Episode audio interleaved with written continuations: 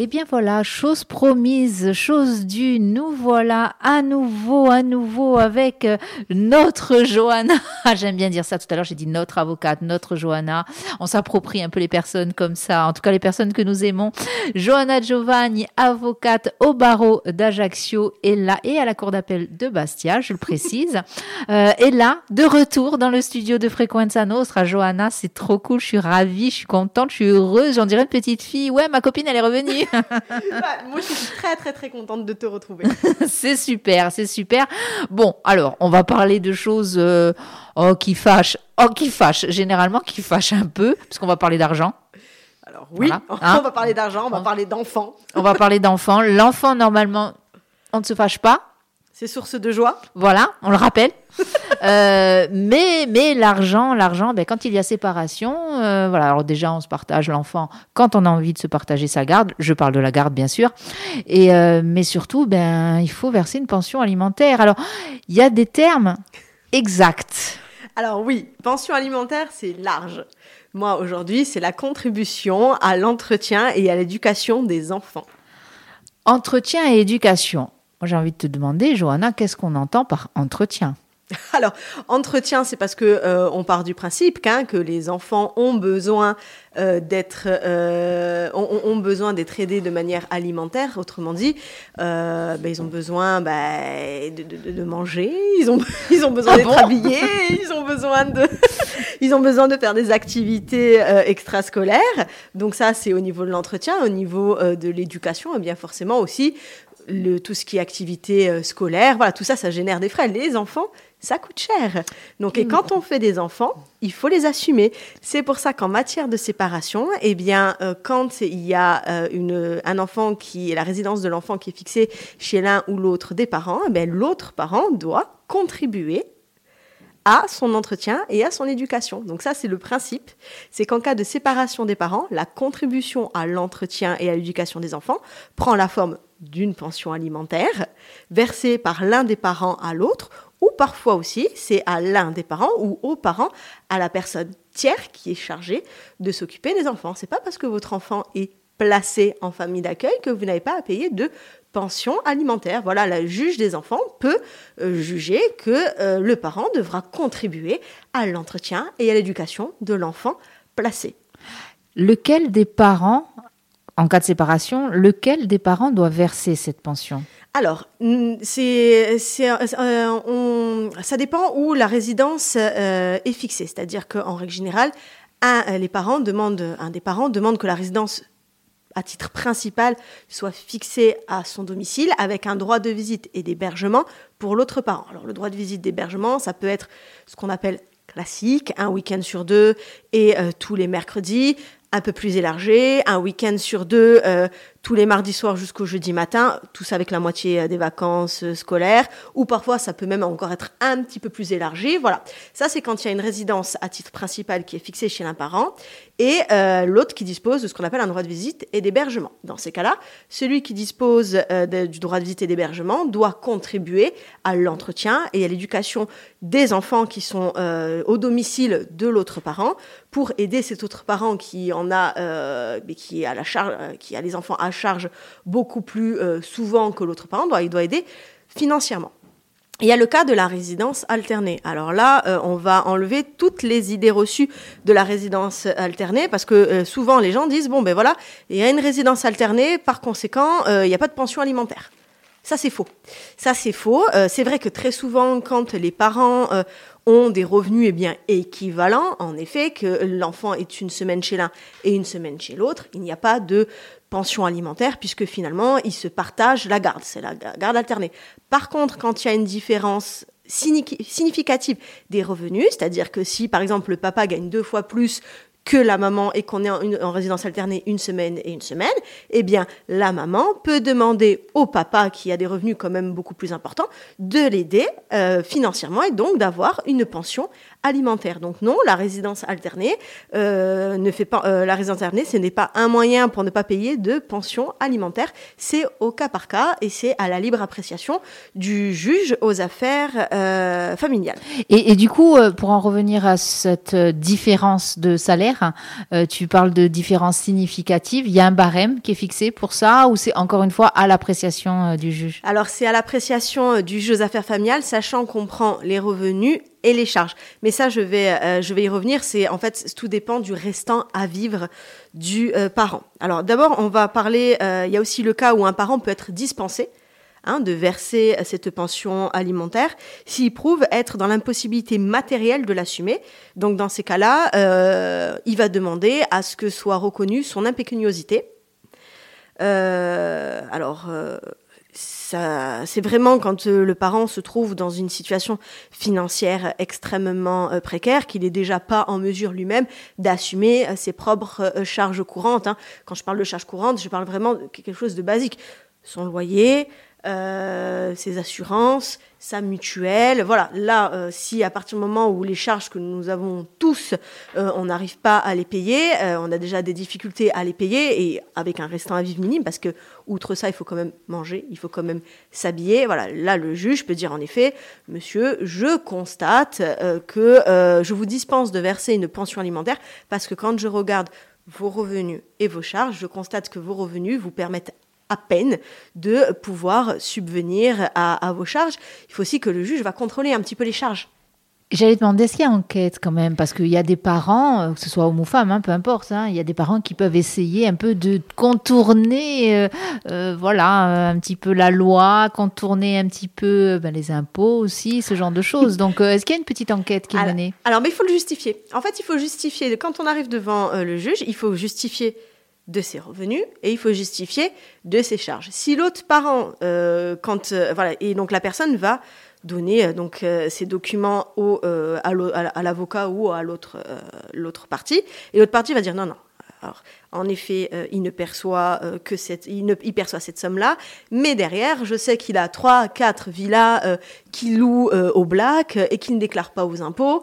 Donc ça, ce sera à cette personne qui dit oui. Alors en effet, il a ce petit salaire, mais à côté de ça, il a trois, quatre revenus locatifs qu'il ne déclare pas. C'est à l'autre personne d'apporter la preuve qu'il existe ces trois autres revenus locatifs qui ne déclarent pas. Oui, alors il y a un contrôle, il y a toujours la charge de la preuve.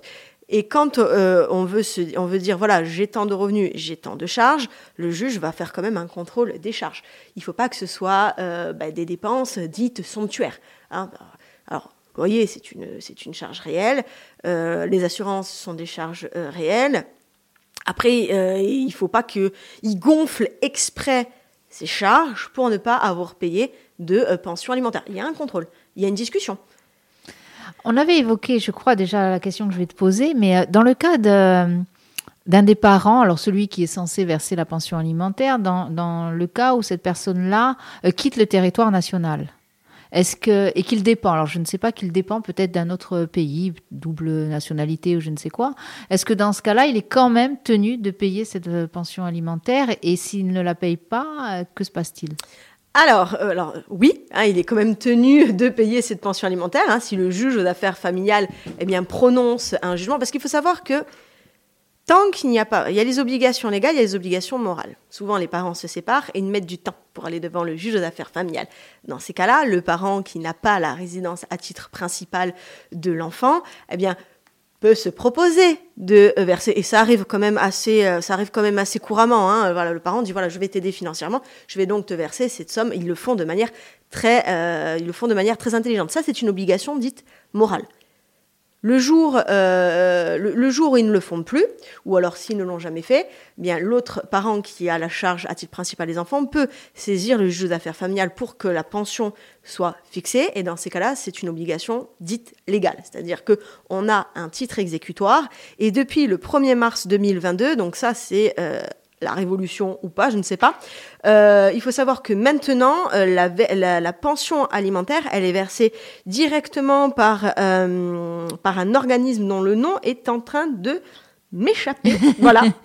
Alors voilà, ce sera, c'est versé directement par la CAF ou par la MSA. Et c'est à la CAF et la MSA maintenant d'aller chercher l'argent chez l'autre parent. C'est-à-dire que le parent qui a le droit à la pension alimentaire, c'est la CAF, le MSA qui va verser directement, en disant voilà, vous avez 300 euros de pension alimentaire qui a été fixée par le juge aux affaires familiales, c'est la CAF ou la MSA qui va payer ces 300 euros, et ensuite qui va aller les chercher euh, chez l'autre euh, chez l'autre parent, chez le parent qui est condamné euh, à payer cette somme. Donc finalement, c'est pour éviter qu'il y ait des familles qui se retrouvent dans une situation précaire, puisque finalement, c'est la CAF ou la MSA qui va être chargée de recouvrer la pension alimentaire qui n'a pas été payée. Il faut savoir qu'en attendant, s'il y a une séparation, et qu'il n'y a pas encore de jugement et que l'autre parent euh, ne euh, verse pas spontanément de l'argent euh, en attendant la décision qui fixe le montant de la pension alimentaire, eh bien la CAF ou la MSA verse ce qu'on appelle un soutien familial. Le soutien familial, il est de, c'est je crois que c'est ah, voilà, 116 euros, 11 euros par mois et par enfant, en attendant que le juge verse statut sur le montant définitif de, de la pension alimentaire.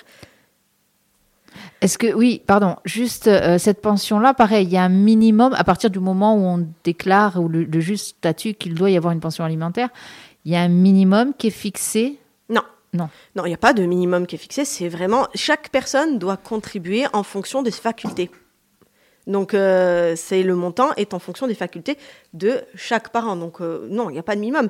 Ça peut être euh, une somme très très faible, mais dans ces cas-là, il n'y a pas vraiment d'intérêt. Vaut mieux parfois que l'autre parent soit déclaré insolvable plutôt qu'il soit condamné à payer 50 euros par mois, parce que finalement, les prestations sociales peuvent parfois s'élever à, à, beaucoup plus. Donc, Souvent, il est aussi de l'intérêt euh, de l'autre parent de dire bon voilà non en effet je reconnais qu'il est insolvable et donc de faire en sorte à ce que ce soit la CAF qui lui verse directement euh, euh, la, pension alimentaire parce que quand l'autre parent est déclaré insolvable la CAF, la CAF prend en charge et paye en lieu et place du, du parent qui est déclaré insolvable. Donc parfois, vaut mieux. La somme est à minima de 116,11. Donc s'il est condamné à payer 50 euros de pension alimentaire, oui, ce serait dommage finalement de passer à côté de 116 euros euh, voilà, pour 50 euros. Qui... Et puis de toute façon, les juges ne le font pas. Ils, font, voilà, ils déclarent insolvable parce que s'il est condamné à payer 50 euros de pension alimentaire, c'est que finalement l'autre, il est déjà euh, son, son, revenu pour vivre, il est déjà le restant pour vivre, il est déjà très très minime. Donc après, l'intérêt de l'enfant qui prime,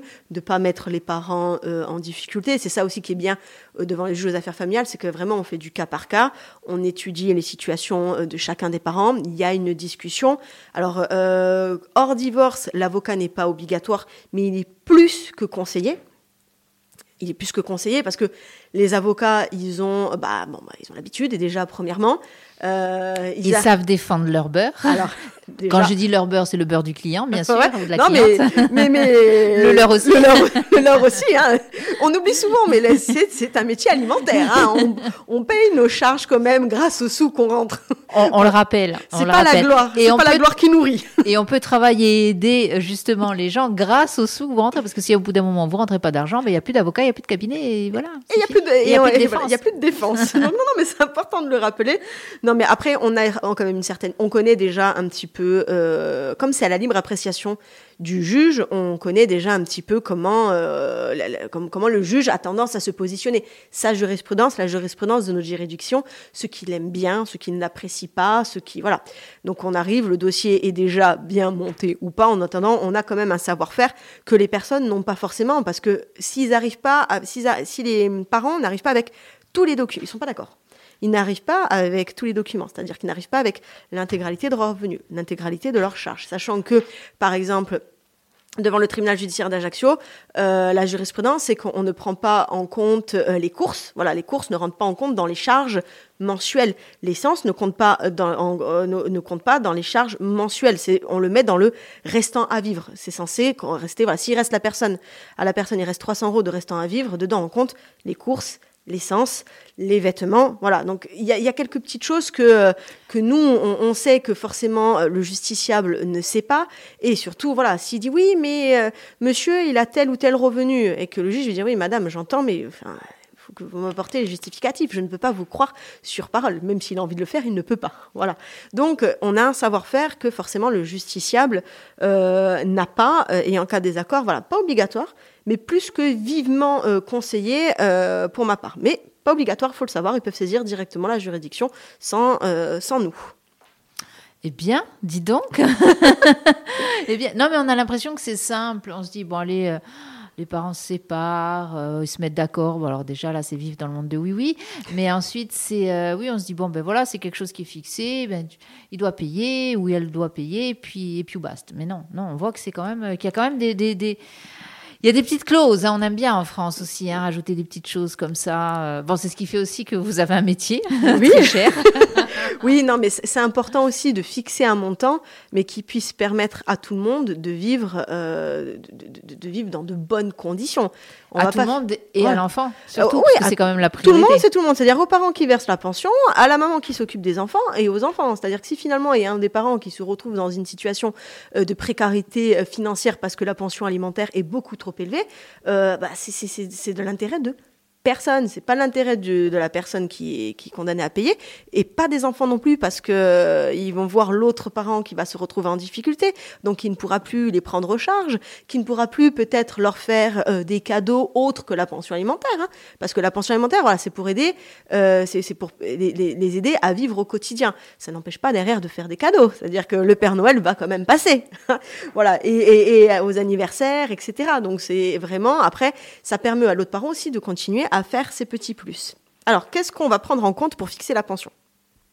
On va prendre en compte les revenus, euh, les revenus du travail, donc tout ce qui est euh, salaire, mais également aussi la pension d'adulte handicapé. hein. par exemple, les personnes qui ont des allocations, on prend en compte ça. Souvent, ils disent mais je ne touche que la pension euh, d'adulte handicapé. Oui, c'est un revenu, alors qui n'est pas forcément le plus euh, haut euh, le, plus haut, mais voilà, c'est un revenu.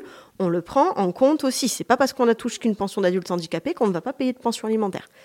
On prend aussi euh, bah, les revenus du capital mobilier ou immobilier. hein. donc, comme je disais, les loyers qui vont être perçus. hein. Je sais que souvent, les gens maintenant louent leur véhicule.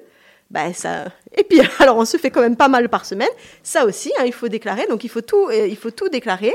On prend aussi également le revenu du nouveau euh, ou de la nouvelle compagne, dans la mesure où on va estimer que euh, bah, le, compagnon ou la nouvelle compagne mais partage les charges, c'est-à-dire que les charges vont être divisées par deux. Si finalement il va dire oui, je paye le loyer, je paye l'eau, je paye l'électricité, je paye la mutuelle, je paye les assurances, je paye ici, je paye là, dire, oui monsieur, mais vous ne vivez pas seul. On part du principe que quand même votre nouvelle compagne paye à minima la moitié du loyer, la moitié de l'assurance habitation, euh, la moitié voilà. Mais on ne prend pas quand même en compte les revenus de l'autre. Alors, c'est pas les. Alors, ça dépend. On les prend en compte si vraiment ils sont extrêmement faibles. C'est-à-dire que si finalement il dit non, mais ma compagne ne euh, travaille pas, on va le prendre en considération en disant bon, ben voilà, si elle ne travaille pas et qu'elle ne touche rien, euh, elle ne peut pas payer la moitié des charges.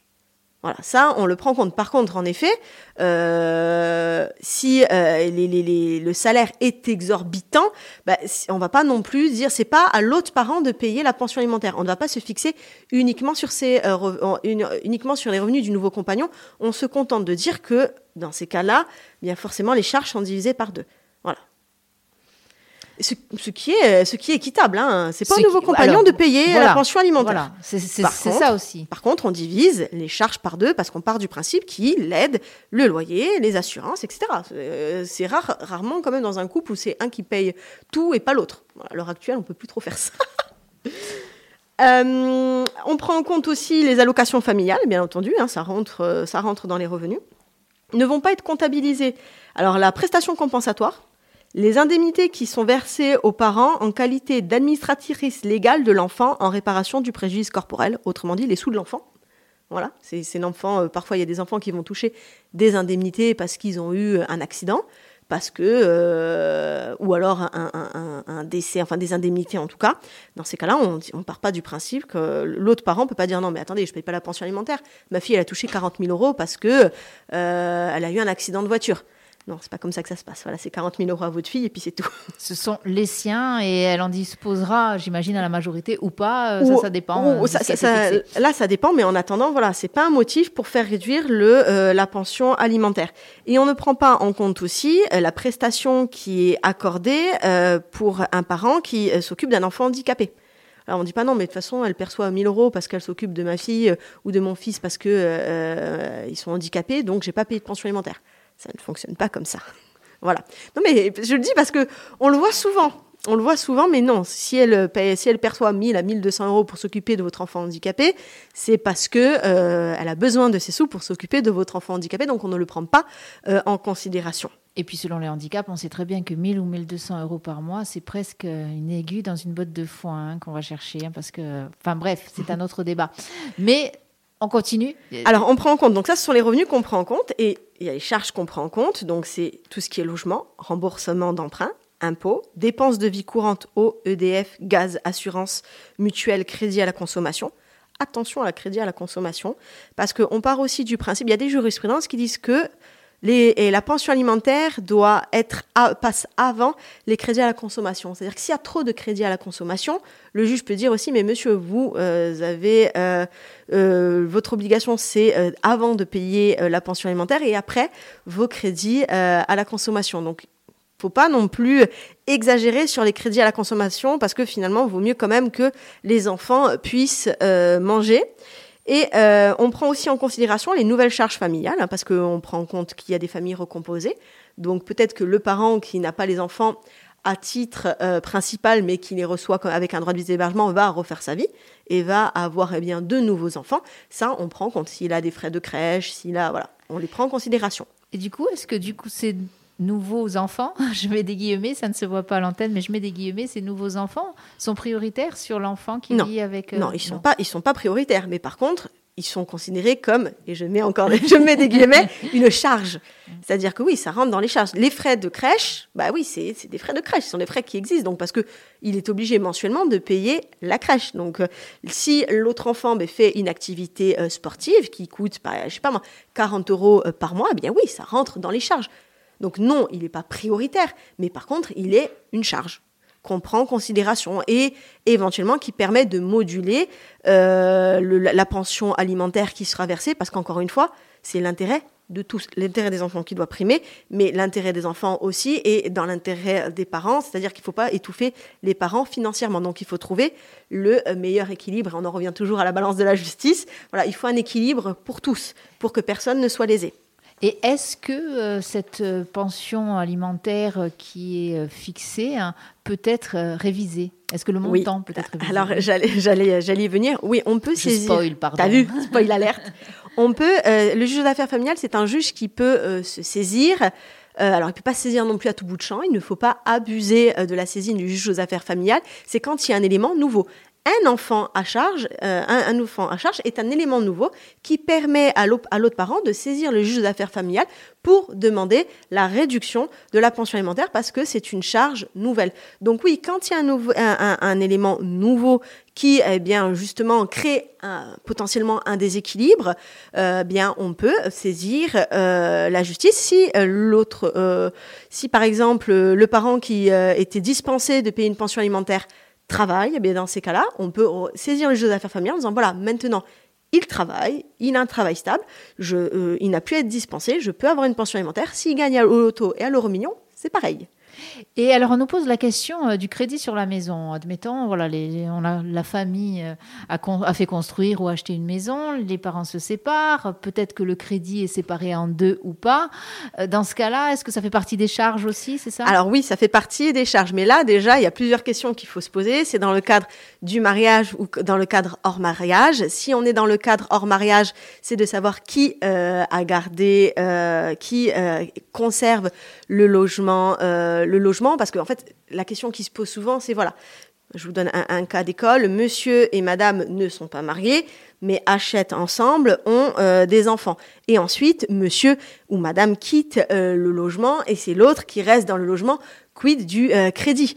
Alors, le, le crédit, c'est normalement, le principe, c'est celui qui reste dans le logement qui doit payer. Ça, c'est un, principe qui doit payer le crédit parce que l'autre, forcément, il peut pas payer la moitié du crédit immobilier plus un loyer. Mais au niveau des créanciers, au niveau de la banque et puis aussi au niveau après des récompenses, parce que si demain la maison est vendue, euh, voilà, au niveau du partage des biens, c'est beaucoup plus euh, complexe. Donc normalement, bah, tant qu'il euh, n'y a pas d'accord, ils sont censés payer chacun la moitié du crédit. Si après l'autre s'en va et n'est plus en mesure de payer le crédit immobilier, il doit en informer C'est-à-dire que du jour au lendemain, euh, la personne qui reste dans le logement, il faut pas, allez, c'est bon, euh, je me casse et puis j'arrête de payer. Il faut en informer l'autre en disant, voilà, maintenant tu auras à ta charge l'intégralité euh, du prêt immobilier et si elle ne peut pas prendre en charge l'intégralité du prêt immobilier, faudra envisager la vente. Alors j'imagine la situation où donc, on va, on va dire que l'homme reste dans la maison. Hein. Ce sera plus simple. Monsieur reste dans la maison, madame s'en va. Donc, normalement, monsieur est censé verser une pension alimentaire si madame a la garde du petit. C'est ça. Euh, sauf que, comme il est resté dans la maison, eh bien, monsieur euh, doit payer le crédit de la maison. Donc, du coup, les, ses charges montent. Bah, c'est comme si c'était un loyer, finalement. Les crédits, souvent, c'est qu'un loyer. C'est-à-dire que, allez, j'ai 1000 euros, de, surtout maintenant, à l'heure actuelle, j'ai 1000 euros de crédit immobilier. Mais madame, elle va avoir 1000 euros de loyer. La seule question de savoir, c'est que si ils sont en individu, donc à 50-50, euh, et que monsieur continue de payer euh, euh, l'intégralité du crédit, c'est au moment de la vente, moment de la vente du bien immobilier, parce qu'ils peuvent pas. C'est où monsieur rachète les parts de madame, parce que madame, forcément, elle a investi dans ce bien immobilier. À un moment donné, ils ont payé le crédit tous les deux. C'est-à-dire qu'ils ont payé le crédit 50-50. Elle a le droit de récupérer sa part, c'est sous, si c'est monsieur qui reste. Donc il y a euh, où il rachète la part de madame, ou alors euh, s'il ne peut pas racheter la part de madame, il faut vendre le bien immobilier. Ok.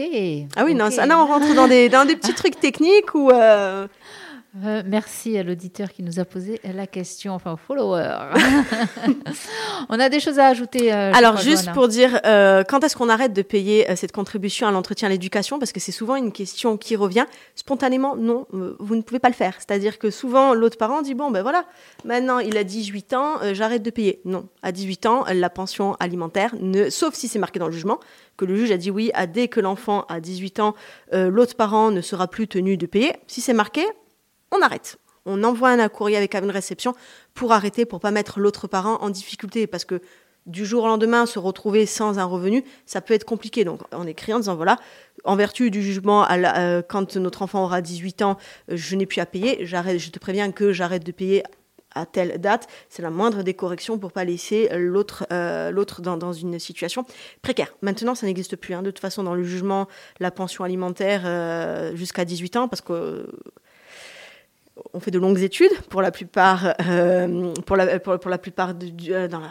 grande majorité euh, des cas, les enfants à 18 ans eh bien, sont toujours à charge. Et maintenant, le principe, c'est tant que l'enfant est à charge. Alors, on part du principe qu'un enfant est à charge jusqu'au jour où il se marie, jusqu'au jour où il a un salaire, jusqu'au jour où il a une pension d'adulte handicapé, donc une, une, allocation, voilà. Tant que et que bien sûr, il ne reste pas oisif, parce qu'il y a aussi après certains qui ben, ne font rien, n'essaye pas de chercher. Euh, se contente de vivre sur la pension alimentaire. Donc toujours à charge pour le parent qui ne souhaite plus payer la pension alimentaire, de euh, ben, ou, ou c'est d'un commun accord avec l'autre parent en disant regarde, tu es comme, euh, est-ce qu'on est d'accord pour dire que notre enfant n'est plus à charge, donc je n'étais plus à te payer la pension alimentaire? Si c'est un accord entre les parents, tant mieux. C'est mieux. C'est mieux. le rêve même. C'est, oui, alors ça, ça arrive, hein, parce que après, euh, il y a l'autre parent qui dit oui, elle est plus à la maison, elle travaille, euh, bientôt elle a un enfant, voilà. ça, semble un peu logique. Euh, par contre, il arrive que bah, la discussion, parfois, voilà, la discussion s'impose. Et dans ces cas-là, il ne faut pas arrêter de payer la pension alimentaire. C'est le juge qui dit là, à l'heure actuelle, vous pouvez arrêter la pension alimentaire parce qu'il y a un risque. Il y a un risque. Voilà. au moment de la saisine et au moment où le juge statue, il y a plusieurs mois malheureusement, qui vont, euh, qui vont s'écouler. C'est-à-dire que si, au moment où il dépose la requête, il arrête de payer la pension alimentaire, mais que six mois après, le juge dit non, monsieur, je considère que votre fille n'est pas à charge, et, est toujours à charge, il doit payer les six mois. Ah oui. Qui n'a pas payé. Eh oui, puisqu'il a arrêté lui-même spontanément, mais le juge lui donne tort. À l'heure actuelle, l'enfant est toujours à charge, donc monsieur, vous devez toujours vous acquitter de la pension alimentaire. Bah, oui. Oups. Oups, ça peut faire mal. Donc c'est pour ça que c'est toujours assez et, l'enfant, lui, il peut, il peut saisir le, le JAF, justement. L'enfant peut saisir euh, le juge aux affaires familiales quand il estime que euh, son, son, parent doit euh, lui verser une pension alimentaire parce qu'il est en difficulté financière. Alors, à l'inversement, à l'inversement, c'est intéressant de le savoir. Autant les enfants, autant les parents ont des obligations vis-à-vis de leurs enfants quand ils sont jeunes, mais les enfants ont des obligations vis à -vis de leurs parents quand ils sont dans une situation aussi précaire. la, pension alimentaire peut aussi s'inverser. C'est-à-dire que si du jour au lendemain, eh bien, parents euh, se retrouvent dans des situations financières extrêmement précaires, hein, aux indigents, ils peuvent demander à leurs enfants de payer une pension alimentaire. Sachez-le. Sachez-le. Ça, j'ignorais. Euh. Ouais, ouais. Alors, on le voit, euh, on, le, on, le voit dans des cas assez, euh, assez rares, hein, mais, mais ça existe. Et on, on, le voit souvent dans les cas où, les personnes sont placées dans des. dans, dans, dans, voilà, quand ils sont trop, trop, trop anciens, ils sont, ils sont placés par, dans des maisons de retraite euh, et qui est payé par euh, notamment la collectivité euh, territoriale et la collectivité territoriale en disant voilà bon en effet on a pris en charge votre votre parent hein, mais par contre vous allez payer la pension alimentaire. Et dans ces cas-là, il y a souvent euh, des, saisies sur les, revenus des enfants. À charge des enfants de contester, euh, de contester en disant mais voilà, moi en fait, euh, ben, je, n'aide pas ma mère parce qu'elle ne s'est jamais ou mon père parce qu'il ne s'est jamais occupé de moi et d'apporter la preuve que finalement ils ont été abandonnés par leurs parents. Leurs parents ne s'étant jamais occupés d'eux, ils peuvent aussi dire bah écoutez il s'est jamais occupé de moi, je ne m'occupe pas de, lui. Voilà. Alors, oui, à charge de revanche, mais ça se voit, ça se, ça se voit hein, souvent, oui, c'est, euh, on, le voit souvent.